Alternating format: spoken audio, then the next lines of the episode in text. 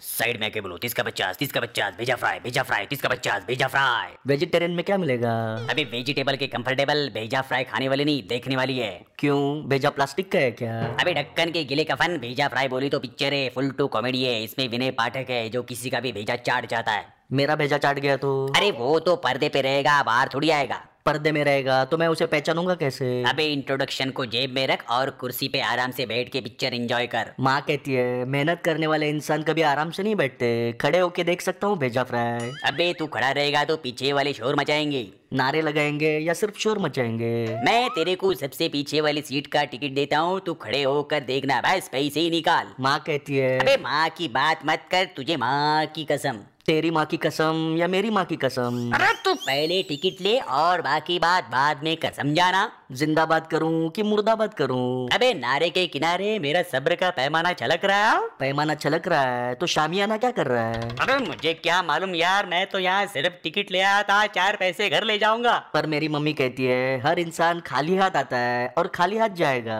अबे तू एक काम कर और घर जाकर मम्मी को प्रणाम कर समझाना प्रणाम किसकी तरफ से तेरी तरफ से या मेरी तरफ से अबे साइड बाय साइड शो शुरू होने वाला है प्लीज मुझे अपने धंधे पे ध्यान लगाने देना यार पर ध्यान लगाने तो हिमालय पर जाते हैं रोते हुए कहाँ जा रहा है हिमालय पर्वत अब मैं वहीं रहूंगा तो यहाँ वाले घर को किराए पे चढ़ाएगा या बेच कर जाएगा